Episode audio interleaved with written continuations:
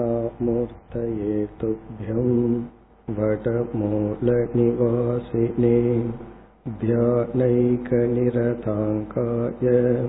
नमो रुद्राय शम्भवे பண்புகளை அடைய வேண்டும் என்றால் அறிவு ஆசை முயற்சி இந்த மூன்றும் பூர்த்தியாக வேண்டும் என்று பார்த்தோம். இப்பொழுது அதில் ஒவ்வொன்றாக எடுத்து அதனுடைய விளக்கத்தை பார்ப்போம். முதலில் ஜானாதி அறிவு என்ற தத்துவத்திற்கு வருவோம். நாம் முதலில் அறிய வேண்டிய கருத்து நட்பண்புகளை பற்றிய அறிவை நாம் எங்கிருந்து பெற வேண்டும் அல்லது பெற முடியும்? எது தர்மம் எது அதர்மம்? எது நல்லது எது தீயது? எதெல்லாம் நற்குணங்கள் எதெல்லாம் தீய குணங்கள்? எது சரியான பாவனை? இந்த அறிவை எப்படி அடைதல்? அது மட்டுமல்ல நட்பண்புகளில் ஆசையை வளர்த்தி கொள்ள வேண்டுமென்றால் எப்படிப்பட்ட அறிவை அடைந்து அந்த அறிவு ஆர்வத்தை வளர்க்கும்? அது மட்டுமன்றி அந்த நட்பண்புகளை எப்படிப்பட்ட முயற்சியுடன் அடைய வேண்டும்? அந்த அறிவும் நமக்கு தேவை. அந்த அறிவை பற்றி இப்பொழுது விசாரிக்க ஆரம்பிக்கின்றோம். முதலில் நட்பண்புகளை பற்றிய அறிவை எங்கிருந்து அடைதல்? எது அறம்? எது தர்மம்? எது அதர்மம்? என்ற அறிவை யார் நமக்கு புகட்டுவது? இங்கு வந்து சாஸ்திரம் நான்கு இடத்தை நமக்கு காட்டி கொடுக்கிறது. இந்த நான்கு ஷோர்ஸ் நான்கு இடத்திலிருந்து நமக்கு வந்து எது நல்ல குணம் எது தீய குணம் எது தர்மம் எது அதர்மம் எந்த குணத்தை நாம் மேற்கொள்ள வேண்டும் எதை நாம் விட வேண்டும் என்ற அறிவை நாம் அடைய முடியும். அதில் முதலாவது இறைவன் இயற்கையாக நமக்கு கொடுத்துள்ள உணர்வு. இறைவன் இயற்கையாகவே நமக்கு ஒரு உணர்வை கொடுத்துள்ளார். அந்த உணர்வே நமக்கு எது நல்ல குணம் எது தீய குணம் என்று காட்டி கொடுக்கும். இது வந்து எல்லா தர்ம சாஸ்திரங்களிலும் கூறப்பட்டுள்ள பொதுவான கருத்து. இப்ப நான் வந்து மற்றவர்களிடம் எப்படி நடந்துக்கணும் நான் எப்படிப்பட்ட குணத்தை அடையணும் என்னென்ன குணமெல்லாம் நல்ல குணம் என்று எப்படி தெரிந்து கொள்வது என்றால் நான் என்னையே ஒரு ஸ்கேல் என்னையே ஒரு அளவுகோலாக எடுத்துக்கொள்ள வேண்டும்.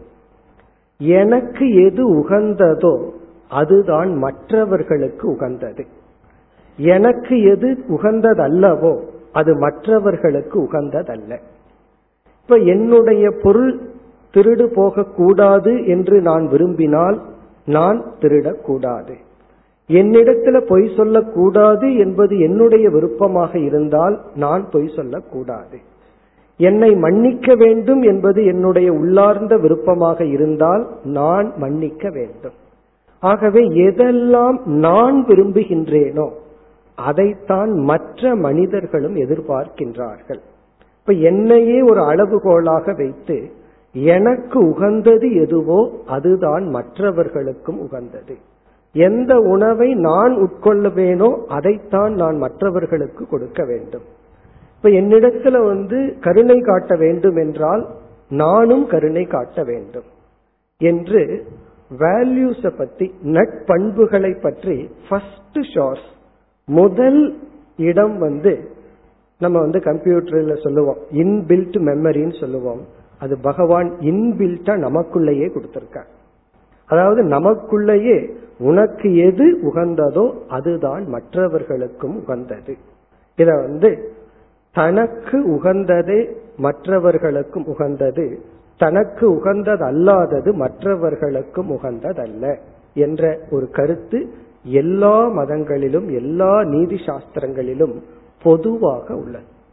நீ உனக்கு எதை செய்ய விரும்புகின்றாயோ அதைத்தான் மற்றவர்களுக்கு செய்ய வேண்டும். இதை வச்சாவே எழுபது சதவீதமான நட்பண்புகளை பற்றி நமக்கு அறிவு வந்துடும் அதனாலதான் நட்பண்புகளை யாரு நமக்கு அதிகமாக எடுத்து சொல்ல வேண்டிய அவசியமே கிடையாது நமக்கு தெரிகின்றது. நமக்கே தெரியும். சில பயம் சில குற்ற உணர்வு எதை காட்டுகிறதுனா நம்ம தப்பு பண்றோம் அப்படின்னு காட்டி கொடுக்கிறது. ஆகவே முதல் ஷார்ட்ஸ் வந்து நம்முடைய மனசாட்சி. நம்முடைய இன்பில்ட் உணர்வு எனக்கு எது உகந்ததோ அதை தான் மற்றவர்களுக்கும் உகந்தது. என்னை யாரும் துன்புறுத்த கூடாது சொல்லால் என்னை துன்புறுத்த கூடாது என்னை இழிவுபடுத்த கூடாது என்றால் நானும் இதை மற்றவர்களுக்கு செய்யக்கூடாது. அப்ப ஃபர்ஸ்ட் ஷார்ட்ஸ் வந்து தான் தான் தன்னையே அளவுகோலாக வைத்தல். இப்ப இரண்டாவது வந்து சில சமயங்கள்ல குழப்பம் ஏற்படும். இது தர்மமா இது அதர்மமா? இந்த சூழ்நிலையில எதை செய்வது? இரண்டு தர்மங்கள்ல எதை பின்பற்றணும்? என்ற சில குழப்பங்கள் எல்லாம் வரும் பொழுது சாஸ்திரம் என்ன சொல்லுது? அப்பொழுது வாழ்ந்து கொண்டிருக்கின்ற மகான்கள் என்ன உபதேசிக்கின்றார்களோ அதுதான் தர்மம். ஏன்னா தர்மம் என்பது புஸ்தகத்துல எழுதி வைக்கிறது மட்டுமல்ல காலத்துக்கு காலம் தர்ம அனுஷ்டானம் மாறிக்கொண்டே இருக்கு. அதனால இந்த கால இந்த சூழ்நிலையில எதை செய்யணும் எதை செய்யக்கூடாது எந்த பண்பை நான் பின்பற்றணும் என்பதில் நமக்கு நம்முடைய அறிவு போதவில்லை என்றால் சில சமயங்கள்ல நம்மை நாம் ஏமாற்றி கொள்வோம். நம்முடைய பலகீனங்கள் நம்ம ஏமாற்றி விடும் நம்ம புத்தி நம்ம ஏமாற்றி விடும். அப்படி ஒரு குழப்பம் வந்தால் பிறகு சாஸ்திரம் என்ன சொல்கின்றது? அப்பொழுது வாழ்கின்ற தர்மவான்களினுடைய உபதேசத்தை கேட்டு பெற வேண்டும். அவர்கள் வந்து தர்ம நுட்பத்தை உணர்ந்தவர்கள். அவங்க சொல்றதுதான் தர்மம். இப்ப வேதத்திலேயே என்ன சொல்லப்பட்டுள்ளது? நான் வேதத்துல சொல்றதுதான் தர்மம் அப்படின்னு சொல்லாம அந்த காலத்துல யார் தர்மவான்கள் என்ன சொல்கிறார்களோ அதுதான் தர்மம் என்று அவ்வளவு தூரம் ஒரு வைடு ஸ்கோப் நமக்கு கொடுக்கப்பட்டுள்ளது. இப்ப இரண்டாவது ஷார்ட்ஸ் வந்து தர்மவான்கள். அப்பொழுது நாம் வாழ்ந்து கொண்டிருக்கின்ற காலத்தில் வாழ்ந்து கொண்டிருக்கின்ற மகான்களினுடைய உபதேசம் அவங்க என்ன சொல்றாங்களோ அது தர்மம். மூன்றாவது வந்து ஸ்மிருதி என்று சொல்லப்பட்டுள்ளது. மகான்கள் எழுதி வைத்த நூல்கள். இப்ப மகான்களினுடைய வாழ்க்கை வரலாறு மகான்களுடைய நூல்கள் அந்த அதில் நாம் எது தர்மம் எது அதர்மம் எது நட்பண்புகள் எது தீய குணங்கள் என்ற அறிவை அடைதல். இப்ப ஃபர்ஸ்ட் வந்து நம்முடைய மனம் இரண்டாவது வந்து இப்பொழுது வாழ்ந்து கொண்டிருக்கின்ற மகான்களினுடைய உபதேசம் அவர்களுடைய கைடன்ஸ் அவர்களிடம் கேட்டு நாம் தர்மா தர்ம ஞானத்தை பெற வேண்டும். குழப்பம் வரும் பொழுது. மூன்றாவது நூல்கள் தர்ம சாஸ்திரங்கள் நம்மிடம் அதிகமாக உள்ளது. அந்த நூல்களிடமிருந்து தெரிந்து கொள்கின்றோம். நான்காவதாக வேதம் என்று சொல்லப்பட்டுள்ளது.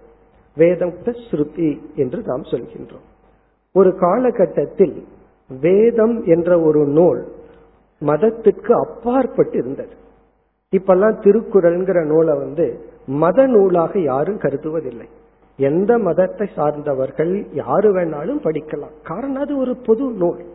அதே போல ஒரு காலகட்டத்தில் வேதம் ஒரு பொது நூலாக விளங்கி வந்தது. அதனாலதான் பல மதங்கள் வேதத்தை பயன்படுத்தி கொண்டிருந்தார்கள். இப்ப ஏழு எட்டு மதங்கள் இந்தியா நாட்டில் இருந்த பொழுது ஒவ்வொரு மதத்தில் அதாவது யோக மதம் சாங்கிய மதம் வேதாந்த மதம்னு பல மதங்கள் அப்ப இருந்துச்சு. அனைவரும் வேதத்தை பயன்படுத்தி கொண்டிருந்தார்கள். நம்ம திருக்குறளை பயன்படுத்துவது போல. பிறகுதான் ஒரு காலகட்டத்துல ஏதோ ஒரு மத நூல் ஒரு ஜாதிக்கு உகந்த நூல் இப்படி எல்லாம் ஒரு தவறான கருத்து வந்து விட்டதே தவிர காரணம் வேதத்துல பேசப்பட்டுள்ளது இரண்டே இரண்டு கருத்து தான் ஒன்று இறைவனை பற்றி ஒன்று தர்மத்தை பற்றி. தர்மத்தை பற்றி ஒரு இடத்துல பேசியிருக்கு. இறைவனை பற்றி பரம்பொருளை பற்றி பேசியிருக்கு. தர்மத்தை பற்றி படிக்கிறதுக்கும் இறைவனை பற்றி படிக்கிறதுக்கும் மனிதன் என்கின்ற ஒரே ஒரு தகுதி தான் வேணுமே தவிர வேற எந்த விதமான தகுதியும் தேவையில்லை. ஆகவே வேதத்திலேயே என்ன சொல்லப்பட்டுள்ளது? வேதம் தர்மா தர்மத்தை காட்டி கொடுக்கிறது. பிறகு வேதத்தை உணர்ந்த சில மகான்கள் அவர்கள் எழுதி வைத்த நூல்கள் மூன்றாவது உயிரோடு வாழ்ந்து கொண்டிருக்கின்ற மகான்கள் ஒரு தர்ம சங்கடம் வந்துச்சுன்னா அவர்கள் சொல்கின்ற உபதேசம்.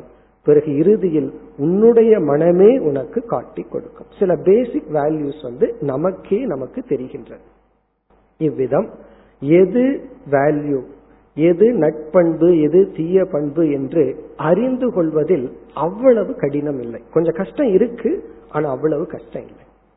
பிறகு கஷ்டம் எதுல வருது? என்றால் பல சமயங்களில் அஹிம்சை பின்பற்ற வேண்டும் வாய்மையை பின்பற்ற வேண்டும்.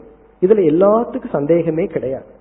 ஆனால் அடுத்த பிரச்சனை வர்றது அந்த வாய்மையை புரிந்து கொள்ளுதல் அஹிம்சையை புரிந்து கொள்ளுதல். அதுலதான் நமக்கு குழப்பம். பல சமயங்களில் வருகிறது. இது வேல்யூன்னு புரிஞ்சிருது. அந்த வேல்யூனுடைய சொரூபத்துல நாம் குழப்பத்தை அடைகின்றோம். ஆகவே அடுத்து நாம் புரிந்து கொள்ள வேண்டியது எந்த ஒரு பண்பை நாம் எடுத்துக்கொண்டாலும் அந்த பண்பை நாம் அடைய வேண்டும் என்றால் அந்த பண்பினுடைய டெபனேஷன் சொரூப ஞானம் மிக மிக முக்கியம். இதுதான் என்று அந்த பண்பை நாம் நன்கு புரிந்து கொள்ள வேண்டும். இதுதான் பண்புங்கிறது எளிமை. அந்த பண்பினுடைய நுட்பமான லட்சணத்தை புரிஞ்சுக்கிறதுல தான் நாம பல சமயங்களில் தவறு செய்கின்றோம். சில சமயங்களில சில பண்பு இருப்பதே நமக்கு தெரிவதில்லை. நாம் ஒரு பண்பை பின்பற்றோம்னு சொல்லி அதற்கு எதிராக ஏதாவது பின்பற்றிட்டு இருப்போம். அதுக்கு உதாரணமா இப்ப நம்ம சிலது பார்ப்போம். இப்ப வாய்மை உண்மை பேசுதல். எல்லாத்துக்கும் தெரிஞ்ச பண்பு தான் இந்த உண்மை பேசுதல் என்பதை நம்ம பலர் தவறாக புரிந்து கொண்டுள்ளோம். அது எப்படி தெரிகிறதுனா சில சமயத்துல நம்ம உண்மையத்தான் பேசியிருப்போம். ஆனா மனதிற்குள்ள நான் பொய் பேசிட்டேன் உண்மை பேசலன்னு ஒரு குற்ற உணர்வு வரும். சில சமயம் நம்ம பொய் பேசியிருப்போம் ஆனா உண்மை பேசிட்டோம்னு பெருமிதத்தோட இருப்போம். ஏன்னா சாஸ்திரம் வந்து அந்த உண்மையை பற்றி சொல்லும் பொழுது வாய்மை என்பது உனக்கு தெரிஞ்ச உண்மையெல்லாம் பேசுறதுங்கிறது வாய்மை அல்ல. நமக்கு என்னெல்லாம் உண்மை தெரியுதோ அது பேசுறது வாய்மை அல்ல. வாய்மை என்ற ஒரு பண்பில் நன்மை என்பது கலந்திருக்க வேண்டும். நீ பேசுற உண்மை நன்மையான உண்மையாக இருக்க வேண்டும். அந்த நன்மையை நீக்கிட்டு நான் உண்மைதான் பேசுறேன்னு பேசுனா அது வாய்மை அல்ல. சில சமயத்துல நாம உண்மையை மறைக்க வேண்டிய சூழ்நிலை வருகிறது. ஒரு உண்மையை ஒருவரிடத்துல சொல்லி அதை புரிஞ்சுக்கிற சக்தி அவருக்கு இல்லை என்றால் அந்த இடத்துல சாஸ்திரம் என்ன சொல்லுது? உண்மையை மறைத்தல் தான் வாய்மை. ஃபர்ஸ்ட் வந்து உண்மையை பேசுறது. ஆனா உண்மையை வாங்குற சக்தி இல்லாதவரிடம் அந்த உண்மையை மறைத்தல். ஆனா அதுல வந்து அவருக்கும் நமக்கு நன்மை இருக்கணும். அதுல சுயநலமான பலன் நமக்கு வரக்கூடாது. மூன்றாவது உண்மையை மறைக்கவும் முடியவில்லை என்றால் உண்மையை மாற்றி கூறுதல். அதுவும் வாய்மைதான். வள்ளுவரே சொல்லியிருக்காரு பொய்மையும் வாய்மை இடத்து. பொய் சொல்றதும் கூட அது வாய்மைக்கு நிகர். நன்மை பயக்கும் எனில் சொல்லியிருக்காரு. இப்ப வாய்மை என்ற ஒரு வேல்யூவை நம்ம புரிஞ்சுக்கணும்னா நன்மை என்ற ஒன்றை கலந்துதான் அதை நம்ம பார்க்கணும். சில சமயங்கள்ல சில நல்லதை நம்ம மறைக்க வேண்டியது இருக்கு. பொதுவா நம்ம நினைக்கிறோம் எதெல்லாம் மறைக்கிறோமோ மறைச்சு செய்யறோமோ அதெல்லாம் தீயதுன்னு. அப்படி அவசியம் கிடையாது. நாம் செய்கின்ற தவம் சில சமயம் மறைக்கப்பட வேண்டும். அது வந்து சுயநலத்துக்காக அல்ல. அது விளம்பரம் வேண்டாம் அப்படிங்கிறதுக்காக மறைச்சு பண்ணும். அதே சமயத்துல சில சமயங்கள்ல சில உண்மைகளை மறைக்க வேண்டியது இருக்கும். சில பொய் சொல்ல வேண்டியது இருக்கும். அது நன்மை பயக்கும் என்றால் இந்த வாய்மையை நம்ம புரிஞ்சுட்டோம் அப்படின்னா கண்டிப்பா நம்மளால வாய்மை பின்பற்ற கூடியதுதான் அப்போ சில சமயம் பொய் சொல்லிட்டே நான் உண்மையத்தான் சொன்னேன் அப்படிங்கிற ஒரு மனநிறைவு நமக்கு வரும். இந்த சொரூபத்தை நம்ம புரிந்து கொள்வதில்லை. இனி ஒரு உதாகரணம் எடுத்துட்டோம்னா கர்வப்படக்கூடாது. இது ஒரு முக்கியமான வேல்யூ இந்த வேல்யூ யாருக்கு ரொம்ப தேவைன்னா யாருக்கு அறிவு செல்வம் பொருட்செல்வம் புகழ் பிறகு பதவி போன்ற இது இருக்கின்றதோ இத்துடன் சேர்ந்து கர்வம் என்ற ஒரு குணமும் வந்துடும் இப்ப அறிவு வர வர இந்த கல்வி செருக்கும் சேர்ந்து வரும். கலை போல அது வந்துவிடும். பிறகு முயற்சி செய்து அதை நம்ம நீக்க எனக்கு ஒரு கர்வமே வரல அப்படின்னா கொஞ்சம் கூட எந்த தகுதியும் இல்லைன்னு அர்த்தம். காரணம் என்ன? ஒரு அறிவும் இல்லை ஒரு பணமும் இல்லை ஒன்றுமே இல்லை. கர்வம் எப்படி வரும். கர்வம் வந்துருங்கிறதுக்காகத்தான் நான் எல்லாம் படிக்கிறது இல்லைன்னு சொல்லக்கூடாது. கர்வம் வந்தா அதை நீக்கிறதுக்கு முயற்சி பண்ணணும். ஆகவே கர்வம் அப்படிங்கிற ஒரு வேல்யூவை நம்ம விசாரம் பண்ணும் பொழுது இந்த கர்வம் வந்து எதனால வருது என்று பார்த்து கர்வத்தையும் சரியா புரிஞ்சுக்கணும். இந்த கர்வத்தை புரிஞ்சுக்கிற இடத்துல நாம பல சமயம் ஒரு தவறு பண்ணிடுவோம் மிக ஒரு முக்கியமான ஒரு வேல்யூ வந்து தன்மானம். அப்படிங்கிறது ஒரு வேல்யூ ரொம்ப முக்கியமான ஒரு வேல்யூ இப்படி ஒரு வேல்யூ இருக்கிறதே நமக்கு தெரிவதில்லை. தன்மானம் அப்படின்னா சுயமரியாதை. சாஸ்திரம் வந்து சுயமரியாதைக்கு ரொம்ப முக்கியத்துவம் கொடுக்கு.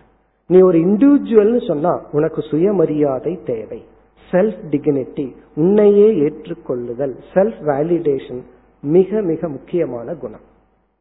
இந்த வரதட்சணை லஞ்சம் இது போன்ற தீய செயல்களுக்கு காரணம் எத்தனையோ சொல்லலாம். மூல காரணம் வந்து தன்மானமின்மை. நமக்கு ஒரு சுய கர்வம் கௌரவம் இல்லை சுய மதிப்பு இல்லை நமக்கே செல்ஃப் வேலிடேஷன் இல்லை. இதுதான் இது போன்ற மிக கீழான செயலுக்கு காரணம். இப்ப தன்மானம் இல்லாததுனாலதான் மனிதர்கள் வந்து இந்த மாதிரி லஞ்சம் வாங்குறதோ வரதட்சணை போன்ற செயலில் ஈடுபடுகிறார்கள். அப்போ தன்மானம்ங்கிறது வேற கர்வம்ங்கிறது வேற. இதை நம்ம அழகா பிரிச்சு புரிந்து கொள்ள வேண்டும். இப்ப கர்வப்படக்கூடாது அப்படிங்கிறது வேற தன்மானப்படக்கூடாதுங்கிறது வேற. தன்மானம் வேண்டும். அது ஒரு பாசிட்டிவ் வேல்யூ அதை கர்வத்தோட கலந்து புரிந்து கொள்ளக்கூடாது. அதே போல அஹிம்சைன்னு ஒரு வேல்யூ எடுத்துக்கிறோம். மற்றவர்களை துயரப்படுத்த கூடாது அப்படிங்கிறது ஒரு வேல்யூ இதுலயும் நம்ம வந்து பல சமயங்கள்ல தவறு செய்வோம்.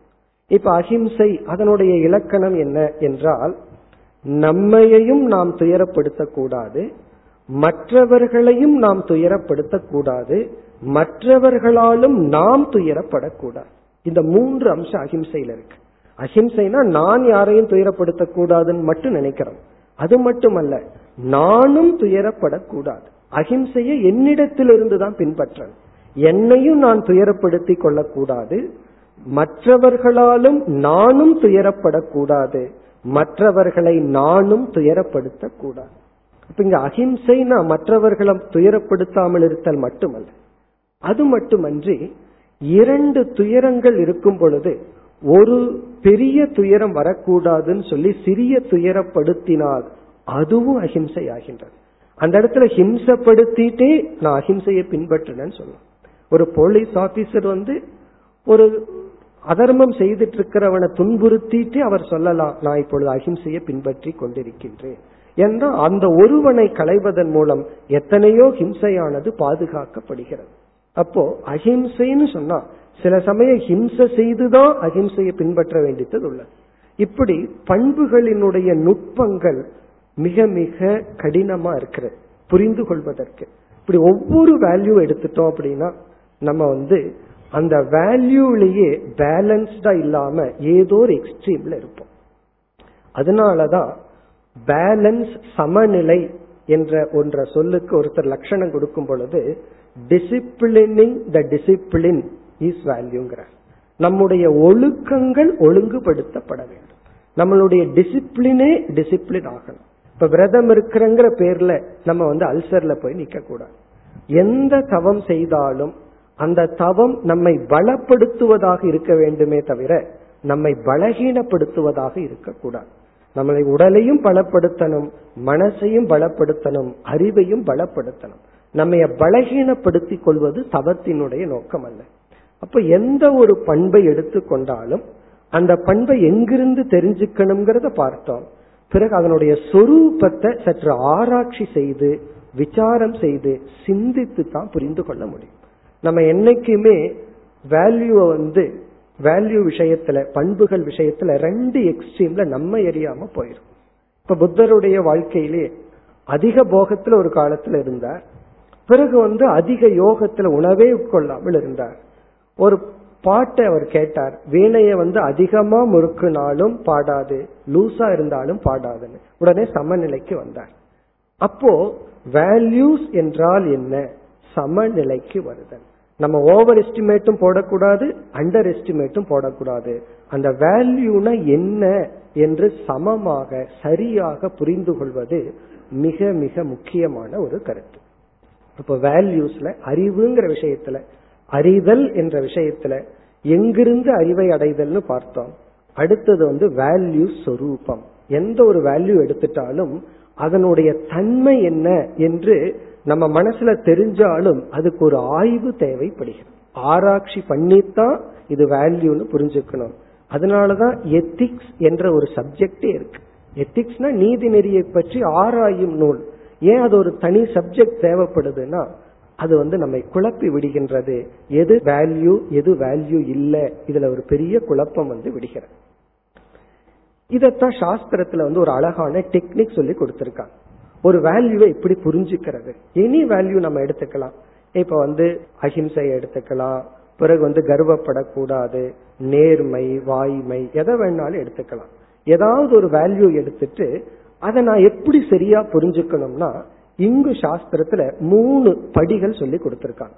இந்த மூன்று படிய உள்ள அந்த வேல்யூ ஒரு வார்த்தையை எடுத்துட்டு அதை ஆராய்ச்சி பண்ணோம்னா நம்ம வந்து அதை புரிஞ்சுக்கலாம். அது என்னவென்றால் இதத்தான் ஹேது சொரூப காரியம். இப்ப உங்களுக்கு வந்து நான் ஹோம்ஒர்க் தான் இங்க அதிகமா கொடுக்க போறேன். டெக்னிக்கல் பாயிண்ட் சொல்லிட்டு ஐடியாவை கொடுத்துருவேன். நீங்க தான் சிந்திச்சு சிந்திச்சு அதை புரிஞ்சு டெவலப் பண்ணிக்கணும். இந்த ஹேது சொரூபம் காரியம். இப்ப உதாரணமா பக்தி அப்படிங்கிறது ஒரு வேல்யூ இப்ப பக்திங்கிறத நான் எப்படி புரிஞ்சுக்கிறது? அல்லது எந்த ஒரு வேல்யூவை நீங்க எடுத்துட்டாலும் எப்படி புரிஞ்சுக்கிறதுனா ஹேதுனா எதிலிருந்து அது வருகிறது அப்படின்னு பார்க்கணும். அந்த வேல்யூனுடைய சோர்ஸ் என்ன? ஹேது. காரணம் என்ன? சொரூபம்னா அதனுடைய டெபனிஷன் அது என்ன? காரியம்னா அது எப்படிப்பட்ட விளைவை கொடுக்கும்?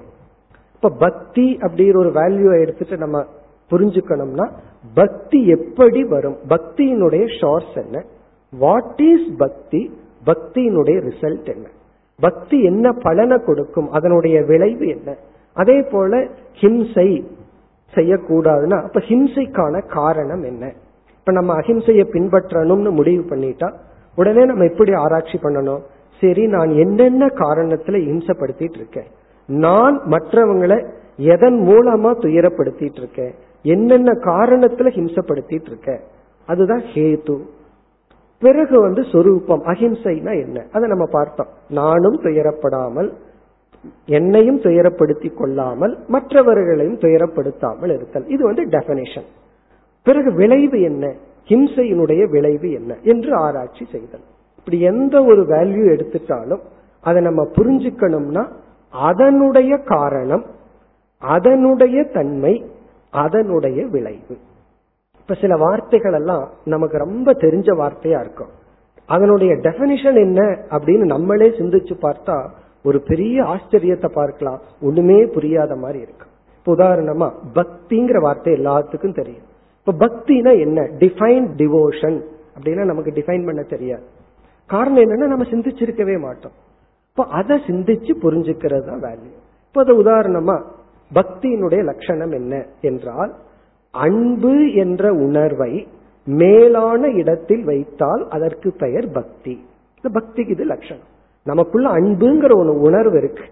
அந்த உணர்வை மேலான இடத்துல வச்சா அத பக்தின்னு சொல்றோம். இப்ப குரு இடத்துல நம்ம வச்சிருக்கிற அன்பை குரு பக்தின்னு சொல்றோம். இறைவன் இடத்துல வச்சிருக்கிற அன்பை இறை பக்தின்னு சொல்றோம். தேசத்து இடத்துல வச்சிருக்கிற பக்திய தேச பக்தின்னு சொல்றோம். இப்ப அன்புங்கிறது வந்து ரத்தத்தின் அடிப்படையில வச்சா பாசம்னு சொல்றோம். பொருளில வச்சோம் அப்படின்னா பற்றுன்னு சொல்றோம். மேல் இடத்துல வச்சு அது வந்து பக்தி ஆகுது இப்ப இது பக்தியினுடைய லட்சணம். சரி இந்த பக்தி வர்றதுக்கு என்ன காரணம்? இப்படி நம்ம சிந்திச்சு ஆராயணும். பக்தியினுடைய விளைவு என்ன? பக்தி எப்படிப்பட்ட பலனெல்லாம் நமக்கு கொடுக்கும்? பக்தியினுடைய தேவை என்ன? இவ்விதம் நம்ம என்னென்ன பண்புகள் எல்லாம் அடையணும்னு முடிவு பண்றோமோ அந்த பண்பை புரிந்து கொள்வது மிக மிக முக்கியம். பல சமயத்தில் அந்த பண்பை நம்ம புரிஞ்சுக்காமையே பின்பற்றம்னு நினைச்சிட்டு இருப்போம் ஆனா பின்பற்றி இருக்க மாட்டோம். சில சமயம் பின்பற்றி கொண்டு பின்பற்றவில்லைன்னு நினைச்சிட்டு இருப்போம். ஆகவே பண்பை பற்றிய சொரூப ஞானம் ஹேது சொரூப காரியம். ஹேதுனா அதனுடைய ஷோர்ஸ் என்ன அது என்ன ரிசல்ட்டை கொடுக்குது அது என்ன என்று சிந்தித்தல். பிறகு வந்து அதனுடைய தன்மை என்ன என்று புரிந்து கொள்ளுதல். இப்ப இதெல்லாம் ஜானாதி அறிதல். இப்ப அறிதல் என்றால் நம்மிடமே அறிவு இருக்கு மகான்களினுடைய உபதேசத்தை நாம் எடுத்துக்கொள்ள வேண்டும் நூல்களை நம்ம படிக்கணும். இதன் துணை கொண்டு நம்ம அறிவை அடைந்து இவ்விதம் விசாரம் செய்து வேல்யூஸை பற்றிய ஞானத்தை அடையும் இனி நம்ம அடுத்த பகுதிக்கு போவோம். அதுதான் ரொம்ப முக்கியமான பகுதி. நம்முடைய கருத்தரங்கத்தினுடைய தலைப்பே அதுதான் பண்பினுடைய மேன்மை. நம்ம அறிவை அடைஞ்சிட்டா மட்டும் அந்த வேல்யூ நமக்கு வந்துடாது. இதுதான் வாய்மை இதுதான் அஹிம்சை கோவப்படக்கூடாது பொறாமப்படக்கூடாது. இப்படி நடந்துக்கணும் என்று நாம அறிவை அடைந்தால் அது ஒரு படி. அதோடு நின்று விட்டால் நம்ம அந்த அறிவு இருந்தும் அந்த அறிவினுடைய பயனை அடையாதவர்களாகவே இருப்போம். அந்த அறிவை அடையாதவர்களுக்கும் அடைஞ்சவர்களுக்கும் வேற்றுமை இல்லாம இருக்கு. காரணம் அந்த அறிவு ஆர்வமாக மாற்றப்பட வேண்டும். அடுத்தது வந்து எந்த வேல்யூவை நம்ம அடைய விரும்புறோமோ அதுல நமக்கு ஆர்வம் வர வேண்டும். இச்சை வரணும். அந்த ஆர்வமும் மேலோங்கி வர வேண்டும். அப்படி மேலோங்க வேண்டும் என்றால் அந்த வேல்யூல நமக்கு ஒரு வேல்யூ வர வேண்டும். அந்த வேல்யூல ஒரு மேன்மையை நம்ம மனசு உணர வேண்டும். இப்போ ஒரு வேல்யூனுடைய வேல்யூ தெரிஞ்சாதான் அதுல நமக்கு ஆர்வம் வருமே தவிர இதெல்லாம் வேல்யூஸ்னு தெரிஞ்சிட்டா அது நமக்கு ஒரு இன்ஃபர்மேஷனே தவிர அது எந்த விதத்திலையும் நம்ம செயல்படுத்தாது. அந்த வேல்யூவை நாம உடையவர்களாக மாற்றி கொடுக்க. நமக்கு தேவை வந்து வேல்யூனுடைய ஞானம் எவ்வளவு தேவையோ அதற்கு நிகர அதுவும் தேவைதான். எது வேல்யூங்கிற சொரூப ஞானம் தேவை? அதற்கு நிகரா தேவை அந்த பண்பின் மீது நமக்கு ஒரு மேன்மை ஏற்பட வேண்டும். ஒரு மதிப்பு நமக்கு வர வேண்டும். ஒரு அழகான சமஸ்கிருத ஸ்லோகம் இருக்கு. பொருள் அப்படிங்கிறது எஸ்ய எத் தனம் தஸ்ய தத் தனம் சொல்லப்பட்டு. உனக்கு எது பணம் அப்படின்னா நீ எதை வேல்யூ பண்றையோ அதுதான் உனக்கு தனம். உனக்கு பணம்ங்கிறது நீ மதிக்கிறது தான் உனக்கு பணம். நீ பணத்தை மதிச்சீனா அது உனக்கு பணம். குணத்தை மதிச்சீனா அது உனக்கு வேல்யூ இப்போ பணம்ங்கிறது ஒன்று கிடையாது. நீ கொடுக்கிற மதிப்பு தான். நீ எவ்வளவு மதிப்பு கொடுக்கறையோ அதுக்கு தான் வேல்யூ இருக்கேன்னு தவிர அதுக்குன்னு எந்த வேல்யூவும் கிடையாது. இப்ப நம்ம மதிப்பை நாம் கொடுக்க வேண்டும். பண்புகள் மீது மதிப்பு நமக்கு வர வேண்டும். இனி அடுத்த கருத்து என்ன செஞ்சா அந்த மதிப்பு வரும்? அந்த வேல்யூஸ் மீது வேல்யூவை நம்ம எப்படி வளர்த்தி கொள்ளுதல். அதற்கான உபாயம் வந்து அந்த வேல்யூவினுடைய பிரயோஜனத்தை நாம் பார்க்க வேண்டும். அந்த பண்பு நம்மிடம் இருந்தால் அது எப்படிப்பட்ட பலனை கொடுக்கும் என்ற அறிவை நாம் அடைந்து அதை தியானிக்க வேண்டும். இதத்தான் அர்த்த தியானம் அல்லது வந்து அர்த்த தர்ஷனம் என்று சொல்லப்படுகிறது. அர்த்தம்னா இந்த இடத்துல பிரயோஜனம் பெனிஃபிட் இப்போ ஒரு பண்பின் மீது நமக்கு வேல்யூ வரணும்னா அந்த பண்பை நாம் அடைந்தால் அல்லது அந்த பண்பு எப்படிப்பட்ட பலனை நமக்கு கொடுக்கும் என்ற அறிவு நமக்கு தேவை. இங்கேயும் நமக்கு அறிவு தான் தேவை. என்ன அறிவு? அந்த பண்பு கொடுக்கின்ற பலன் பிரயோஜனம் பெனிஃபிட் அந்த அறிவு நமக்கு தேவை. பொதுவா ஒரு பொருளை நம்ம வாங்க வைக்கணும்னா என்ன செய்கின்றார்கள்? ஒரு பொருளை வந்து ஒரு கம்பெனி ப்ரொடியூஸ் பண்ணி அதை நம்ம வாங்கணும்னா விளம்பரம் செய்கிறார்கள். அந்த விளம்பரத்துல எதை போக்கஸ் செய்கிறார்கள்? இந்த பொருள் உங்களிடம் இருந்தால் உங்களுக்கு என்னென்ன பலன் கிடைக்கும்? அந்த பெனிஃபிட் ஆஃப் போக்கஸ்ட் பிரைஸ் வந்து ரொம்ப சின்னதா போடுவார்கள். எனக்கு கொஞ்சம் காஸ்ட்லியா இருக்கலாம். ஆனா என்ன போக்கஸ் பண்றாங்க? அது உன்னிடத்துல இருந்தா உனக்கு என்ன பலன்? அப்ப அட்வர்டைஸ்மெண்ட்னுடைய ட்ரிக்கே என்னன்னா அதனுடைய பலனை நம்ம மனசுல புகுத்திட்டாங்க அப்படின்னா அது அவர்கள் வெற்றி அடைஞ்சிட்டாங்கன்னு அர்த்தம். அதே பிரின்சிபல் தான். ஒரு வேல்யூ மேல நமக்கு வேல்யூ வரணும்னா அதனுடைய பலனை நாம் பார்க்க வேண்டும். அதெல்லாம் நம்ம சிந்திக்கணும். இப்போ வேல்யூ மெடிடேஷன் ஒரு விதமான தியானத்தை நம்ம மேற்கொள்ளணும். அந்த வேல்யூ மெடிடேஷன்ல நம்ம என்ன பண்ணணும்? சில சமயங்கள்ல நமக்கு வேற எந்த விதமான மெடிடேஷன் பண்றதுக்கு மூடு இல்லாம இருக்கலாம். அப்போ ஒரு வேல்யூவை எடுத்துட்டு தியானம் பண்ணணும். நம்ம எந்த வேல்யூவை அடைய விரும்புறோமோ அந்த வேல்யூவை நம்ம கிட்ட இருக்கிற மாதிரி ஒரு பாவனை தியானம் செய்து கொண்டு அந்த வேல்யூ நம்ம கிட்ட இருந்தா என்னென்ன பிரயோஜனம் என்னென்ன பலன் கிடைக்கும் என்று நம்ம தியானிக்கணும். தியானிச்சு நம்மளாக கண்டுபிடிக்கணும். எந்த ஒரு வேல்யூ எடுத்துட்டாலுமே அதுல என்ன பலன்னு பார்க்கணும். சாஸ்திரம் கொடுக்கிற ஒரு பெரிய பலன் நீ வேல்யூவை பின்பற்றினால் உனக்கு கிடைக்கிற பலன் வந்து செல்ஃப் எஸ்டீம் உன்னையே நீ மதிப்பாய். உன் மீதே உனக்கு ஒரு மரியாதை வரும். உன்னையே நீ நேசிப்பாய். இதுதான் நமக்கு வேல்யூ கொடுக்கிற பெரிய பலன். நீங்க எந்த வேல்யூவை பின்பற்றினாலும் எல்லா வேல்யூவுமே கொடுக்கிற காமன் பெனிஃபிட் இதுதான். நம்ம வந்து வேல்யூனால என்ன பலன் அப்படின்னு பார்க்கிறோம். அப்படி பார்க்கையில முதல் பலன் வந்து ஒரு வேல்யூவை பின்பற்றும் பொழுது அந்த வேல்யூ நம்மீதே நமக்கு ஒரு மரியாதையை கொடுக்கும். நம்மீதே நமக்கு ஒரு அன்பை கொடுக்கும். நம்மீதே நமக்கு ஒரு சந்தோஷத்தை கொடுக்கும். இந்த உலகத்துல துயரம் என்பது நம்மை நாம் மதிக்காதது நம்மை நாம் ஏற்றுக்கொள்ளாதது அதுதான் உண்மையான சம்சாரம் சொல்லப்படும். அதாவது மோக்ஷம் சம்சாரம்னு ரெண்டு வார்த்தை இருக்கு. இந்த சம்சாரம்ங்கிற சாஸ்திரத்துல பயன்படுத்துற வார்த்தைக்கான பொருள் வந்து நம்மை நாம் ஏற்றுக்கொள்ளாமை. நம்மையே நம்ம வந்து இழிவாக நினைத்தல் அதுதான் சம்சாரம். மோக்ஷம் என்றால் நம்ம ரொம்ப பெருசா கற்பனை பண்ணிட்டு இருக்கோம் மிக எளிமையான லட்சணம். மோக்ஷம்னா உன்னையே நீ நேசித்தல். பல இடத்துல பகவத்கீதையில பகவான் மோக்ஷத்துக்கு லட்சணம் சொல்லும் போது தன்னிடத்தில் தான் மகிழ்ந்திருத்தல் தான் மோக்ஷம்.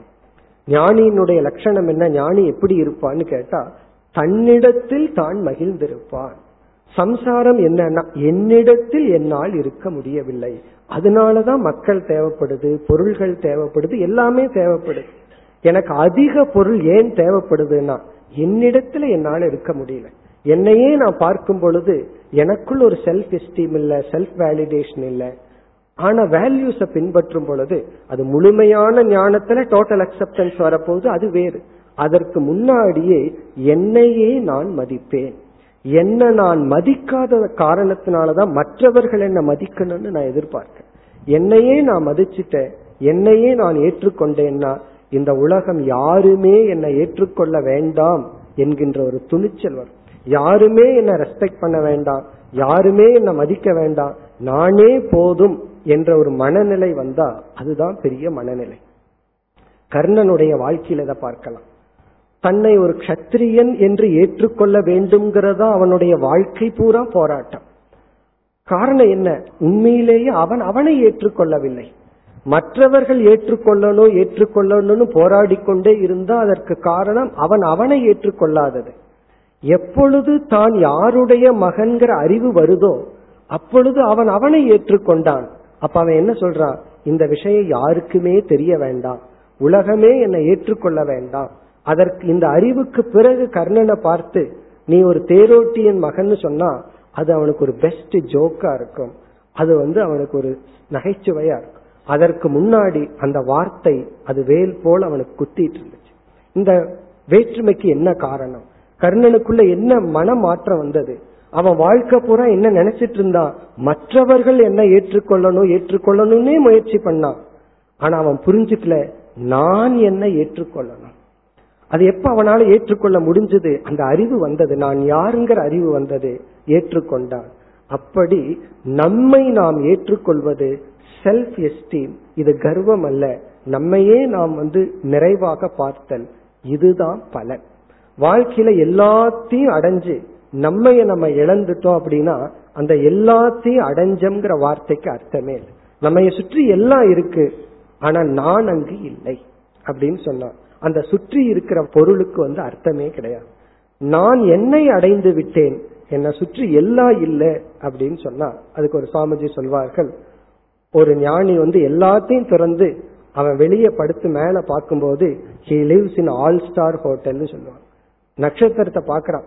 அவன் ஃபைவ் ஸ்டார் ஹோட்டல்ல ஆல் ஸ்டார் ஹோட்டல் பார்த்தா எல்லா ஸ்டார்ஸ் தான். காரணம் என்ன? அவன் இந்த உலகத்தையே தன்னுடைய வீடா பார்க்கிறான். இந்த மனநிலை வருவதற்கு என்ன காரணம்னா பண்பு. இந்த நட்பண்புகள் நமக்கு வர வர நம்மீதே நமக்கு ஒரு ஒரு மரியாதை ஏற்படும் ஒரு அக்செப்டன்ஸ் ஏற்படும். மற்றவர்கள் நம்மை ஏற்றுக்கொள்ளணும் மற்றவர்கள் நம்மை அங்கீகரிக்கணுங்கிற ஒரு பெரிய துயரத்திலிருந்து நாம் விடுதலை அடைவோம். இதுதான் முக்கிய பலன். இந்த பலன் அறிந்து அதை தியானித்து தியானித்து இதுலயும் ஒரு வேல்யூ வரணும். அதாவது பலன்லயும் ஒரு வேல்யூவை நம்ம அடையணும். இப்ப நட்பண்புகளை பின்பற்றினால் என்ன பலன் கிடைக்கும் என்று நம்ம பார்க்கிறது ஒரு முக்கியமான உபாயம். எதற்குனா வேல்யூ ஆஃப் வேல்யூ ஒரு வேல்யூ மேல வேல்யூ வரணும் என்றால் அந்த ஒரு பண்பின் மீது மேன்மை வர வேண்டும் என்றால் அந்த பண்பினுடைய பலனை நாம் பார்க்க வேண்டும். அந்த பண்பினுடைய பலனை குறைவா எடை போடுறதுனாலதான் நம்ம வந்து அந்த பண்பின் மீது ஒரு ஆர்வம் மேன்மை வருவதில்லை. இது ஒன்று. இரண்டாவது வந்து ஒரு பண்பை பின்பற்றினால் நம்மிடத்துல என்ன பலன் கிடைக்கும்னு பார்க்கிறது. இரண்டாவது ஒரு பண்பு நம்மிடத்துல இல்லை என்றால் என்ன இழப்பு வரும் என்று தியானித்த ஒன்னு இருந்தா என்ன பிளஸ் பாயிண்ட்னு பார்க்கணும். ஒன்று இல்லை என்றால் என்ன மைனஸ் பாயிண்ட்னு பார்க்கணும். இப்ப பொறாமைங்கிற குணம் என்னிடத்துல இருந்தா அதனால என்ன விளைவுன்னு தியானிக்கணும். அப்போ ஒரு பயம் ஏற்படும். அந்த பொறாமைங்கிறத விடணும் என்கின்ற ஒரு ஆர்வம் நமக்கு ஏற்படும். இந்த பொறாமைங்கிற ஒரு குணம் நமக்கு இருந்தால் அதனுடைய விளைவு என்ன என்றால் நம்ம கிட்ட ஏற்கனவே என்னென்னலாம் இருக்கோ அது இல்லாம போகுது. காரணம் என்ன? அதை நம்ம வச்சு சந்தோஷப்படல.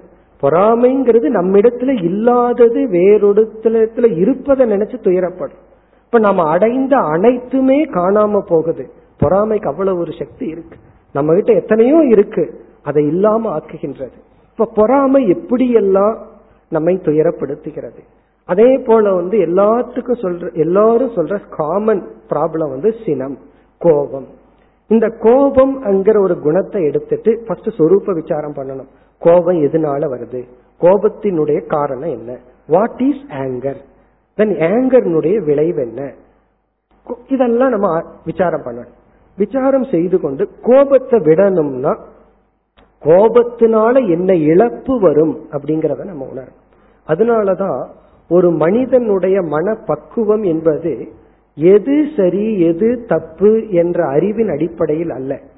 தவறானதை பின்பற்றினால் என்ன இழப்பு வரும் என்பதை உணர்ப்பதின் அடிப்படையில் அமைகிறது.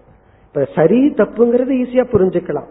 ஆனா தப்பானதை பின்பற்றி விட்டால் இப்ப கோபம் பொறாமை போன்ற குணங்கள் நமக்கு இருந்தால் லோபம் போன்ற குணங்கள் இருந்தால் அதனுடைய இழப்பை நாம் பார்க்கும் பொழுது அப்பொழுது அதுதான் ரியல் மெச்சூரிட்டி அப்பொழுது அந்த வேல்யூஸ் மீது வேல்யூ வரும். வேல்யூஸ்னா இந்த இடத்துல சினத்தை தவிர்க்கணுங்கிற வேல்யூ பொறாமையை தவிர்க்கணுங்கிற வேல்யூ இப்ப இதை யார் நமக்கு புகட்டுவார்கள்? நம்மையே நாம தான் இதை நமக்கு புகட்டி கொள்ளும் இதை புகட்டுறதுக்கு வெளியிருந்து ஷோர்ஸ் இருக்கு. இருந்தாலும் நம்ம கையில தான் இருக்கு. ஒரு ஸ்லோகம் இருக்கு. அந்த ஸ்லோகம் என்ன சொல்லுதுன்னா கண் பார்வை இல்லாதவனுக்கு கண்ணாடி எந்த விஷயத்திலும் பிரயோஜனம் கிடையாது. அதே போல சுயமாக சிந்தித்து அறியாதவனிடம் சாஸ்திரம் எந்த விதத்திலும் உதவி செய்ய முடியாது.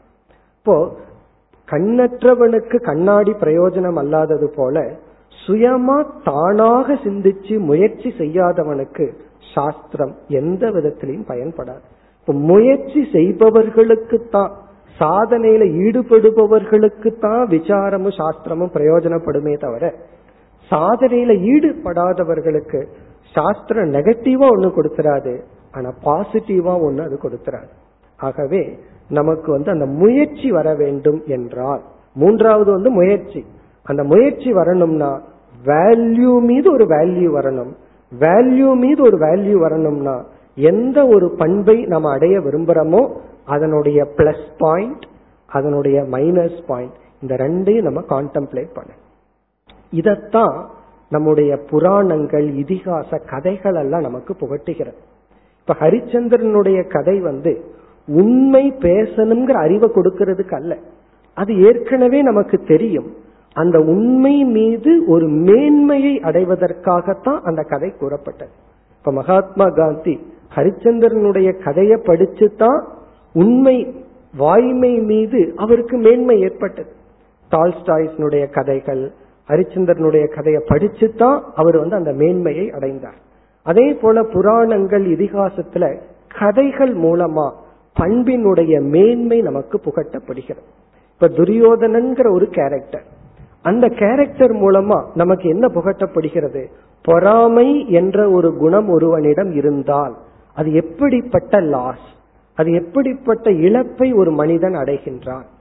இப்ப மகாபாரதத்துல பார்த்தோம்னா பிறந்ததிலிருந்து இறக்கும் வரை துரியோதனன் மாளிகையில தான் வாழ்ந்தான். சொல்வார்கள் அவன் கையில தனரேகை ஓடுது எப்பொழுதுமே செல்வந்தனா இருப்பான்னு சொல்லி. ஆனால் அதிக துயரப்பட்டவன் துரியோதனன் தான். காரணம் என்ன? பொறாமை. பாண்டவர்கள் பல சமயங்கள்ல வனத்துக்கு சென்றார்கள். ஆனா மன நிறைவினுடைய உச்சத்துக்கு சென்று வந்தார்கள். இப்ப துரியோதனன் வாழ்க்கை பூரா மாளிகையில இருந்தாலும் இவனுக்குள்ள பொறாமை என்ற குணம் அனைத்தையும் இழந்ததாகி விடுகிறது. எப்பொழுதுமே அவன் மனதுல நிறைவோடு இல்லை. அப்ப இந்த துரியோதனிலிருந்து நம்ம என்ன கற்றுக்கொள்ளணும்? பொறாமைங்கிறது நம்மிடம் என்ன இருந்தாலும் அதை இழக்க வைத்து விடுகிறது. அதே போல தானம்ங்கிற ஒரு குணம். லோபம்ங்கிறது வந்து எப்படி நம்மை சிறைப்படுத்துகிறது? தானம் எப்படி நம்ம மனசை விரிவுபடுத்துகிறது? அதை விட முக்கியமான ஒரு வேல்யூ சேவா சர்வீஸ் அப்படின்னு ஒரு வேல்யூ இந்த சேவைங்கிற ஒன்று மிக மிக உயர்ந்த ஒரு வேல்யூ காரணம் நம்ம வந்து ஒரு பொருளை வாங்கணும்னா அதுக்கு தகுந்த பணத்தை கொடுக்கணும். அறிவை வாங்கணும். ஒரு குருவிடமிருந்து அறிவை வாங்கணும்னு சொன்னா தர்மத்தை பற்றிய அறிவையோ அல்லது பிரம்மத்தை பற்றிய அறிவை வாங்கணும்னா என்ன கொடுத்து வாங்கிறது? அந்த பிரம்ம ஞானத்துக்கும் தர்மத்தை பற்றிய ஞானத்துக்கும் என்ன விலை போகும் என்று கேட்டால் நம்ம எவ்வளவு பொருள் கொடுத்தாலும் அது விலை போகாது. பிறகு அது சேவையை கொடுத்து தான் அதை நம்ம வாங்க முடியும். அப்படின்னா ஆத்ம ஞானத்தையும் தர்ம ஞானத்தையும் அடையிற சக்தி அந்த சேவைக்கு தான் இருக்கு. இதையும் உபனிஷத்துல ஒரு கதை மூலமா சொல்லப்படுது. ஜனகர் வந்து யாக்ஞவல்கியரிடம் வேதாந்தம் பாடம் படிக்கிறார். முதல் ஸ்டெப் சொல்லி கொடுக்கிறார். படிப்படியா உபதேசம் பண்றார். முதல் ஸ்டெப் ஜனகருக்கு புரிஞ்ச உடனே இந்த அறிவுக்கு யாக்கியவல்யருக்கு என்ன சொல்றார்? நான் ஆயிரம் பசுக்கள் ஒவ்வொரு பசுக்கள் இடத்துல ஒரு பொற்காயின் அதாவது கோல்டு காயினை வச்சு உங்களுக்கு தானமா கொடுக்கறேங்கிறார் அப்ப அவர் என்ன முடிவு பண்றார்? இந்த அறிவுக்கு ஆயிரம் பசுவும் ஆயிரம் பொற்காசும் வர்த்து யாக்கியம் வலிக்கர் சொல்றார் நான் டீச்சிங்கை உன்ன கம்ப்ளீட் பண்ணல. அடுத்த படிக்கு பிறகு பார்த்துக்கலாங்கிறார். இப்படியே ஒரு அஞ்சாறு படி. அடுத்த படிக்கு சொல்லும் போது மீண்டும் ஒரு ஆயிரம் தர்றேங்கிறார். இப்படியே போயிட்டே இருக்கு. கடைசியில் இவர் உபதேசிக்கிறார் அபயம் வை ஜனக பிராப்தோசி. நீ அபயத்தை அடைந்துள்ளாய். இனிமேல் உனக்கு பயம்ங்கிறதே இல்லை. அப்படிப்பட்ட அறிவை கொடுத்த உடனே ஜனகர் யோசிக்கிறார் இந்த அறிவுக்கு எந்த பொருள் கொடுத்தா விலையாகும்? அவர் சொல்றார் ஃபர்ஸ்ட் இந்த விதேகத்தையே கொடுக்கிற. பிறகு யோசிக்கிறார் அதுவும் ரொம்ப சீப் பிறகு சொல்றார் மாம் தாசியாய என்னை உங்களுக்கு தாசனாக கொடுக்கிறேன். அப்ப அவர் மனசுல என்ன தோணுது? இந்த அறிவை எவ்வளவு செல்வத்தை கொடுத்தாலும் வாங்க முடியாது. இத வந்து தாசம் அப்படின்னு சொன்னா ஒரு ராஜா உங்களுக்கு சேவை செய்கிறேன்னா இந்த சேவை உடல் அளவுல செய்யறமோ இல்லையோ செய்ய முடியுதோ இல்லையோ அந்த மனநிலை தான் நமக்கு முக்கியம். அங்க சேவைன்னு வரும் பொழுதே மாணவனுக்கான எல்லா குவாலிபிகேஷனும் சேர்ந்து வந்துடும் பணிவு வந்துவிடும் மிக முக்கியம். அந்த பணிவு போன்ற அனைத்து வந்துவிடும். அப்ப சேவையினுடைய மகத்துவத்தை நாம் உணர வேண்டும். இந்த சேவையினுடைய மகத்துவத்தை மற்றவங்க உணர்றாங்களோ இல்லையோ இப்ப எனக்கு தெரிந்த ஒருவர் வந்து ஒரு இன்ஸ்டிடியூஷன்ல இருபது வருடம் சேவை செய்தார். அந்த இன்ஸ்டிடியூஷன் அந்த சேவையினுடைய பெருமையை அவர்கள் புரிந்து கொள்ளவில்லை. அந்த இன்ஸ்டிடியூஷனுக்கு பொருளை யார் கொடுக்கிறாங்களோ அவங்களத்தான் மதிச்சார்கள். உடல் அளவுல கொடுக்கிற சேவையை அவர்களுக்கு புரியல. ஆனா அந்த சேவையினுடைய பலன் இவருக்கு வந்து சாஸ்திரம் படிக்கணும் ஒரு குருவிடம் சரணடையணுங்கிற புத்தியை கொடுத்து ஒரு குருவிடம் சென்றார் சாஸ்திரம் படிச்சார் அறிவை அடைஞ்சார். இப்போ எங்கேயோ செய்த சேவை ஏதோ ஒரு இடத்துல பலன் கொடுக்குது. அப்படி சேவையினுடைய பலன் என்ன? மேன்மை என்ன? இதை நம்ம உணரும் பொழுது நம்ம எரியாமல் சேவையில ஈடுபட முடியும். இப்படி எவ்வளவு வேல்யூவை நம்ம எடுத்துக்கொண்டாலும் அந்த வேல்யூவினுடைய மேன்மையை நாம் உணரும் பொழுது அந்த வேல்யூ மீது ஆசை நமக்கு அதிகரிக்கும். அந்த மேன்மையை உணர வேண்டும் என்றால் அதனுடைய பலனை நம்ம பார்க்கணும். அந்த வேல்யூ இல்லை என்றால் அதனுடைய லாஸ நம்ம பார்க்கணும். இந்த இடத்துல தான் ஒரு பெரிய ஒரு பாரடாக்ஸ் ஒரு கான்ட்ரவர்சி நமக்கு வந்து வருது. ஒரு வேல்யூனுடைய பலனை அடைஞ்சாதான் அதனுடைய பெருமை தெரியும். அதனுடைய பெருமை தெரிஞ்சாதான் வேல்யூவை நம்ம அடைய முடியும். இப்படிப்பட்ட ஒரு இக்கட்டான சூழ்நிலையில நம்ம இருக்கோம். ஒரு வேல்யூனுடைய பெருமை எப்ப தெரியும்னா அதனுடைய பலனை அடையும் பொழுதுதான் தெரியும். இப்ப பலர் வந்து நீங்கள் மனவளைக்கலைக்குள்ள வந்து பலனை அடைந்துள்ளீர்கள். உங்களுக்கு அதனுடைய வேல்யூ தெரியும். பலனை அடைந்ததனால். பலனை அடையாத வரைக்கும் அந்த வேல்யூ தெரியாது. அப்போ பலனை அடையும் பொழுதுதான் வேல்யூ தெரியும். ஆனா இதை செய்யணும்னு சொன்னா இதுல ஈடுபடணும்னு சொன்னா வேல்யூ வரணும். இப்ப என்ன பண்றதுன்னா இப்ப அந்த இடத்துலதான் தர்மம் என்ற ஒன்று நம்மை காப்பாற்று நம்ம தர்மப்படி வாழ்ற வாழ்க்கை தான் இந்த இந்த இடத்துல நம்ம காப்பாற்றுகிறது. சரியான இடத்துல ஒரு ஸ்ரத்தையை உருவாக்கி நமக்கு வந்து ஆர்வத்தை தூண்டி அந்த பலனை ஓரளவுக்கு தெரிஞ்சுட்டே ஒரு ஆர்வத்தை தூண்டி விடும். இப்ப இச்சை ஆசை என்பது நாம் விருப்பப்பட்டு வருவதல்ல. அது நம்முடைய தர்மத்தினுடைய பலன். வேற ஏதாவதுன்னா நான் தியானம் செய்து கொண்டிருக்கிறேன்னு சொல்லலாம் நான் நடந்து கொண்டிருக்கிறேன்னு சொல்லலாம் நான் ஆசைப்பட்டு கொண்டிருக்கின்றேன்னு சொல்ல முடியாது. நான் வைராகியம் செய்து கொண்டிருக்கின்றேன்னு சொல்ல முடியாது. இப்ப அந்த ஆசை என்பது அது நமக்கு பலனாக வருவது. அதே போல வைராகியம் என்பது தவத்தினுடைய பலனாக வருவது. அந்த ஆசை வர வேண்டும் என்றால் இதெல்லாம் நம்ம சைடு எஃபெக்ட் அவ்வளவுதான்.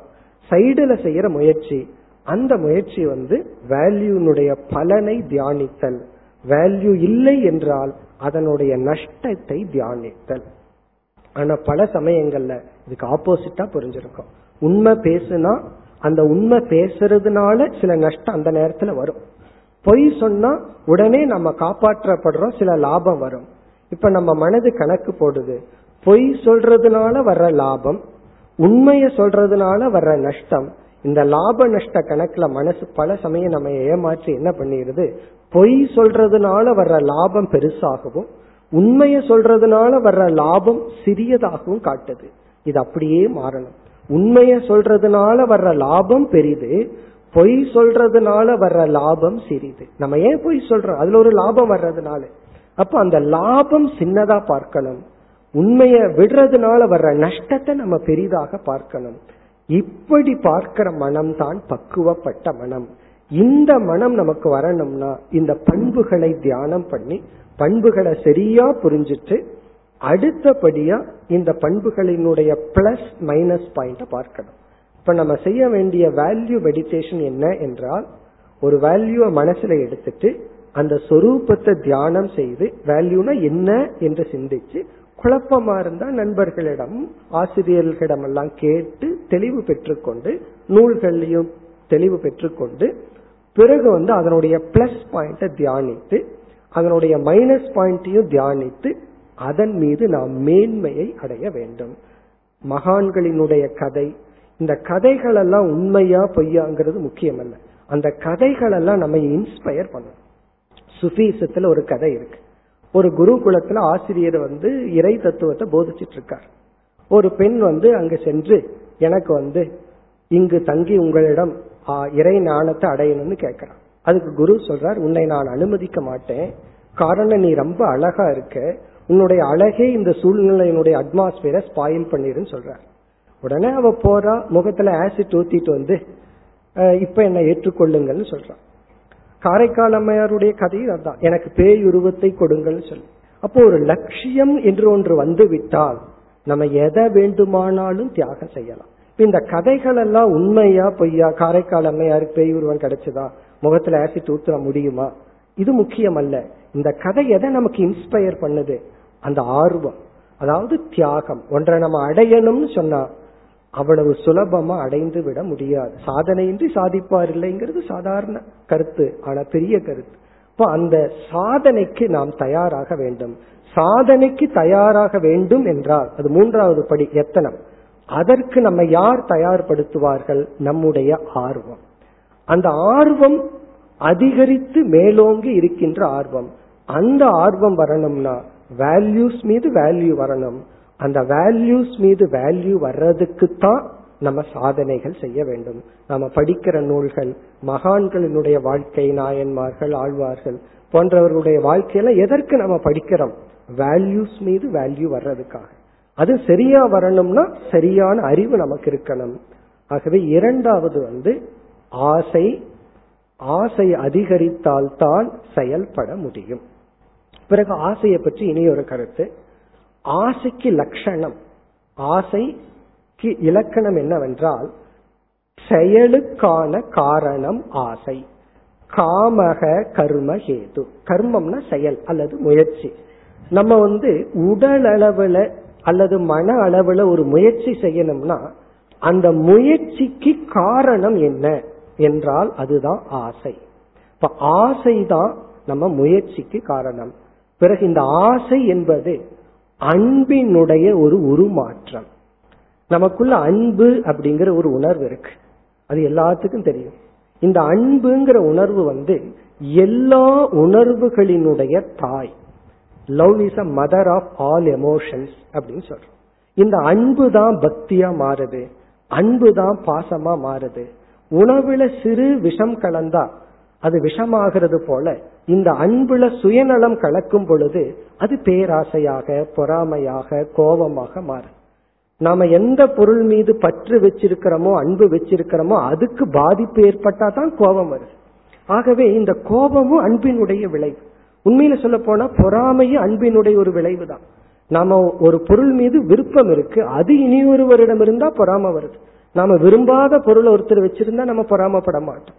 ஆகவே அன்பேதான் மோகம் மதிமயக்கம் சுயநலம் என்று கலக்கும் பொழுது தீய குணங்களாக.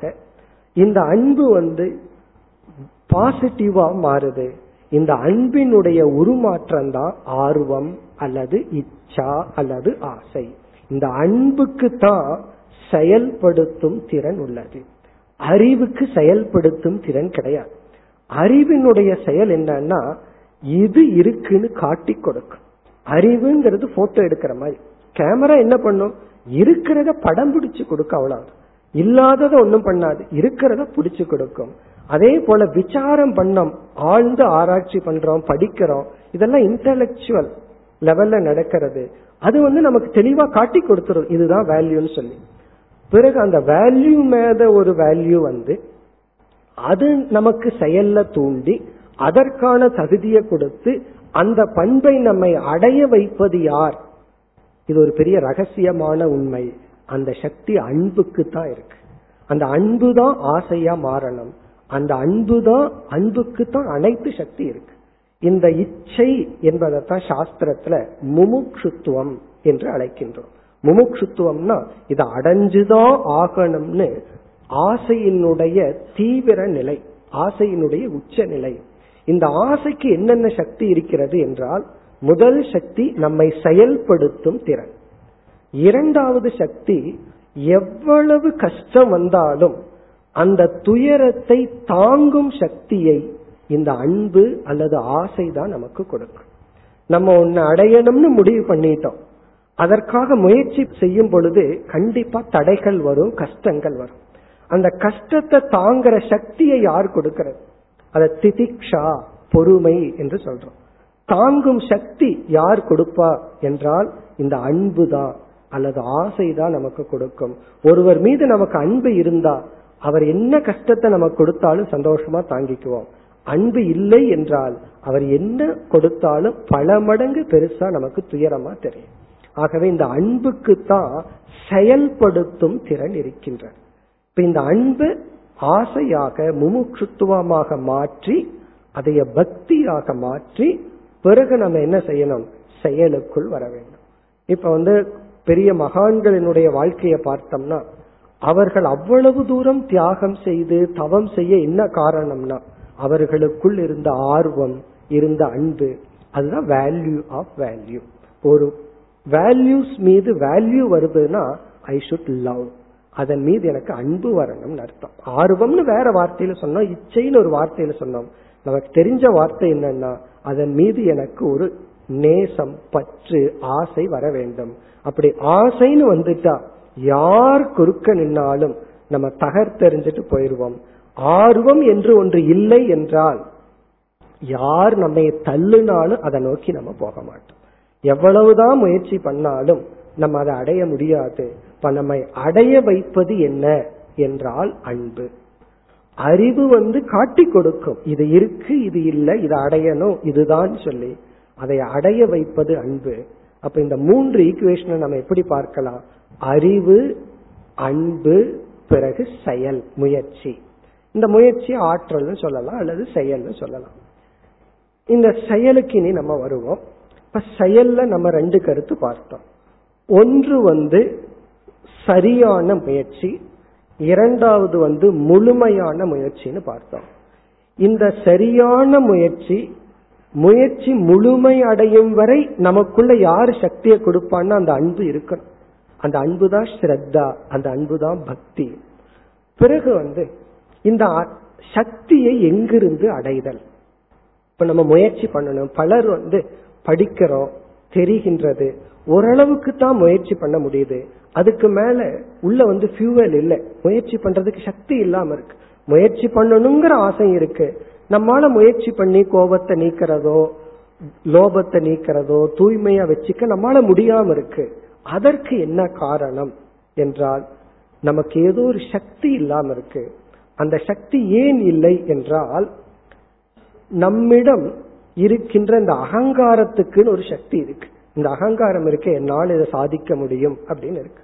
இந்த அகங்காரத்துக்கு யார் சக்தியை கொடுக்கறாங்கன்னா பணபலம் ஆட்கள் பலம் இதெல்லாம் வர வர அகங்காரத்துக்கு சக்தி வந்துடும் துரியோதனனுக்கு ஏன் அவ்வளவு பவர் வந்துச்சுன்னா பீஷ்மருடைய சக்தி அவனுக்கு இருக்கிறதாக நினைக்கிறான் துரோணருடைய சக்தி தனக்கு இருக்கிறதாக நினைச்சு நினைச்சு ஒரு சக்தி. இந்த சக்தி எல்லாம் உலகத்தில் இருக்கிற சில வெற்றி தோல்விகளுக்கு தேவைப்படலாம். சில வெற்றிக்கு தேவைப்படலாம். ஆனாலும் துரியோதனனுக்கு அது உதவலை. மிக பெரிய லட்சியத்தை ஒன்னு அடையணும்னு சொன்னா பெரிய சக்தி நமக்கு தேவைப்படும். நம்ம லட்சியத்திற்கு தகுந்தாற்போல் நமக்கு சக்தி தேவைப்படும். மன மாற்றம் என்பது இந்த உலகத்தில் அடையக்கூடிய மிக பெரிய லட்சியம். நமக்கு வந்து மன மாற்றத்தை அடைதல் மிக சுலபம்னு நினைச்சிட்டதுனாலதான் கஷ்டமா இருக்கு. ஒரு மனோதத்துவ நிபுணர் மிக அழகா ஒரு புஸ்தகத்தை ஆரம்பிக்கிறார். வாழ்க்கை லைஃப் இஸ் டிஃபிகல்ட் வாழ்க்கைங்கிறது ரொம்ப கஷ்டம். காரணம் என்னன்னா நீ ரொம்ப சுலபம்னு நினைச்சிட்டு அணுகிறதுனால அது கஷ்டம்னு நினைச்சிட்டு அணுகுனா அது சுலபம்னு சொல்ற அப்போ மனமாற்றம் நல்ல பண்புகளை அடைதல் சுலபம்னு நினைச்சிடறோம். அதிக முயற்சி அதுக்கு தேவையில்லைன்னு நினைச்சிடறோம். மற்ற பொருள்களையும் பணத்தையும் உறவுகளையும் அடையிறதுக்கு என்ன முயற்சி தேவையோ அந்த முயற்சியில அடைஞ்சிடலாம்னு நம்ம நினைச்சிடறோம் அதனால அது கஷ்டமா இருக்கு. நம்ம முதல்ல புரிஞ்சுக்க வேண்டியது மிக மிக கடினம். இந்த மிக மிக கடினம்னு ஆரம்பத்திலேயே சொல்லிட்டா அது நமக்கு வேண்டாம் முடியாதுன்னு ஒரு சோர்வு வந்துடும் சோர்வு வருவதற்கல்ல. மிக மிக கடினம்னு சொல்வது சோர்வை உண்டாக்க அல்ல எச்சரிக்கைப்படுத்தி நம்மை அதிக உற்சாகப்படுத்துவதற்காக. அப்ப அதிகமான ஒரு டாஸ்க் மேலான ஒரு டாஸ்க் அடையணும்னா நமக்கு மேலான சக்தி வேணும். அந்த சக்தி நமக்கு வந்து பக்தியினால் பிரார்த்தனையினால் சரணடைவதனால் தான் அடைய முடியும். இப்ப கங்கையில ஒருத்தன் விழுந்துட்டான்னு சொன்னா கங்கையினுடைய வேகத்தை எதிர்த்து அவனால ஸ்விம் பண்ணி வர முடியாது. நீந்தி வர்றது ரொம்ப கஷ்டம். அப்படி நீந்தணும்னா கங்கையினுடைய வேகத்துக்கு மேல இவன் வேகம் போடணும். எப்படி தப்பணும் என்று சொல்வார்கள் கங்கையினுடைய ஃப்ளோலியே போய் சைடுல ஒரு கரையை பிடிச்சிடணுமா? அதற்கு எதிராக நீந்த கூடாது அதனுடைய ஃப்ளோலியே போகும் பொழுது என்ன ஆகுது? இவனுடைய சக்தியும் கங்கையினுடைய சக்தியும் இவனுக்கு வந்துடுது. அப்ப இவன் கங்கையிடம் சரணடையும் பொழுது கங்கையினுடைய சக்தியை இவன் பெறுகின்றான். நாம் ஆசிரியரிடமும் இறைவனிடமும் சரணடையும் பொழுது இறைவனுடைய சக்தியை நாம் பெறுகின்றோம். நம்ம அகங்கார பலத்தை வச்சு இந்த உலகத்துல எத்தனையோ சாதிச்சிருக்கலாம். அந்த சக்தியை வச்சு பண்புகளை அடைய முடியாது. நம்ம வந்து அன்பை உயர்ந்த அன்பாக மேலான அன்பாக பக்தியாக மாற்றி அந்த பக்தி இறைவனிடத்தில் குருவிடத்தில் குரு சொல்ற சாஸ்திரத்தினிடத்தில் வைத்து அதுல நம்மை ஒப்படைக்கும் பொழுது பிறகு குருவோட சக்தி நமக்கு கிடைச்சிருது இறைவனுடைய சக்தி நமக்கு கிடைச்சிருது அந்த சக்தியினால் தான் நாம் செயல்பட முடியும். அப்ப நம்ம முயற்சி பண்ணணும் செயல்படணும் எப்படிப்பட்ட முயற்சி பண்ணணும் இந்த அறிவெல்லாம் ஆட்டோமேட்டிக்கா இயற்கையா நமக்கு பகவான் கொடுத்துருவார் அமைஞ்சிடும் இதுக்கு ரொம்ப முயற்சி செய்ய வேண்டாம். ஆனா பெரிய முயற்சி இந்த அன்பு பக்தி சரணாகதி இதுல இனி ஒரு வேல்யூ வந்து பணிவு. மிக முக்கியமான ஒரு வேல்யூ வந்து பணிவு. ஒருவனுக்கு பணிவு வந்தால் அவன் முன்னேற ஆரம்பிக்கிறான் அர்த்தம். ஒருவனுக்கு பணிவு சென்று விட்டால் அவனுக்கு ஒரு அறிவும் ஒரு ஆன்மீக முன்னேற்றமும் வராதுன்னு அர்த்தம். அதனாலதான் சேவை மிக முக்கியமானது. சேவைன்னு மனப்பான்மை வரும்பொழுது பணிவு வந்து விடுகிறது. அந்த பணிதல். இந்த பணிதல்னு சொன்னா நம்முடைய அகங்காரம் நம்மளுடைய அறிவு அனைத்தையும் சரணடைந்து மனதை திறந்து வைத்தல். இப்படி நம்ம மனசை திறக்கணும். மனசை திறக்கிற சக்தி அந்த அன்புக்கும் தியாகத்திற்கும் தான் உள்ளது. நம்ம வந்து நம்மிடத்துல மனசை திறக்கணும். நம்ம மனசை நம்மளே மூடி வச்சிருக்கோம். நம்ம மனசே நமக்கு தெரியல. அதனால வேல்யூ அடையிறது ஏன் கஷ்டமா இருக்குன்னா வேல்யூ அடையிறது கஷ்டமா இருக்கிற மாதிரி தான் இருக்கு. பகவானே அப்படித்தான் படைச்சிருக்கார். அதை நம்ம உணர்ந்து அதற்கு தகுந்த சக்தியை நாம் பெற வேண்டும். நம்ம இந்த உலகத்துல எத்தனையோ அச்சீவ்மெண்ட் அடைஞ்சிருப்போம். அதெல்லாம் நம்ம அச்சீவ்மெண்ட்டா எடுத்துக்க கூடாது. அது நமக்கு சில சமயம் அகங்காரத்தை கொடுத்திருக்கலாம். அறிவு இருக்கலாம் பணம் இருக்கலாம் பதவி இருக்கலாம். எது இருந்தாலும் அதெல்லாம் ஜீரோ இப்ப நான் இந்த பண்புக்குன்னு வரும் பொழுது நான் எளிமையானவன். என்னுடைய இந்த அன்பை இறைவனிடத்திலும் ஆசிரியரிடத்திலும் நூல்களிடத்திலும் செலுத்தி அவர்களிடத்தில் இருக்கின்ற பெற்ற ஆசியை பெற்று சக்தியை அடைந்து முயற்சி செய்கின்றேன் என்ற முயற்சியை மேற்கொண்டால் கண்டிப்பாக நாம் இலக்கை அடைய முடியும். அப்ப நம்ம ஞாபகப்படுத்தி கொண்டால் இறுதியா நம்ம விசாரம் செய்தது எப்படி பண்பை அடைதல்? முதல்ல அறிவு. எப்படியெல்லாம் அறிவுங்கிறத விசாரம் பண்ணா நம்ம இடத்துல தெரிஞ்சுக்கிறோம் மற்றவர்கள் இடத்துல தெரிஞ்சுக்கிறோம். வேல்யூ சொரூப ஞானம். இரண்டாவது ஆர்வம். அந்த ஆர்வம் வரணும்னா பண்பின் மீது ஒரு வேல்யூ நமக்கு வரணும். அது வரணும்னா வேல்யூனுடைய பிளஸ் பாயிண்ட் மைனஸ் பாயிண்ட தியானிக்கணும். கீதையில பகவான் இது ஒரு தியானமாகவே சொல்ற வேல்யூவை சொல்லும் பொழுது வேல்யூவை தியானிக்கிறது ஒரு வேல்யூவா சொல்ற தோஷ தர்ஷனம்ங்கிற சிலதெல்லாம் உன்னிடத்துல இருந்தா என்னென்ன குறை ஏற்படும் அதை நீ தியானிப்பாயாக. அது ஒரு வேல்யூவா சொல்ற. அதெல்லாம் செஞ்சா நமக்கு வேல்யூ கிடைக்கும்.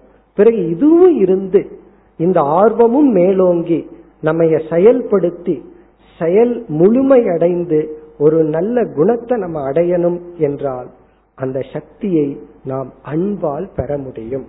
என்று நாம் உணர்ந்து இந்த மூன்று கருத்தை மனதில் கொண்டு நாம் முயற்சி செய்து நட்பண்புகளை நாம் அடைந்து நாமும் மகிழ்ந்து உலகத்தையும் மகிழ்விப்போம் என்பதுடன் இந்த வகுப்பை நான் நிறைவு செய்கின்றேன். ஓம் போர் நமத போர் நமிதம் போர் போர் நமுதச்சதேம் பூர்ணய பூர்ணமாதாய பூர்ணமேவாவசிஷ்யதேம் ॐ शान्ति शान्ति शान्तिः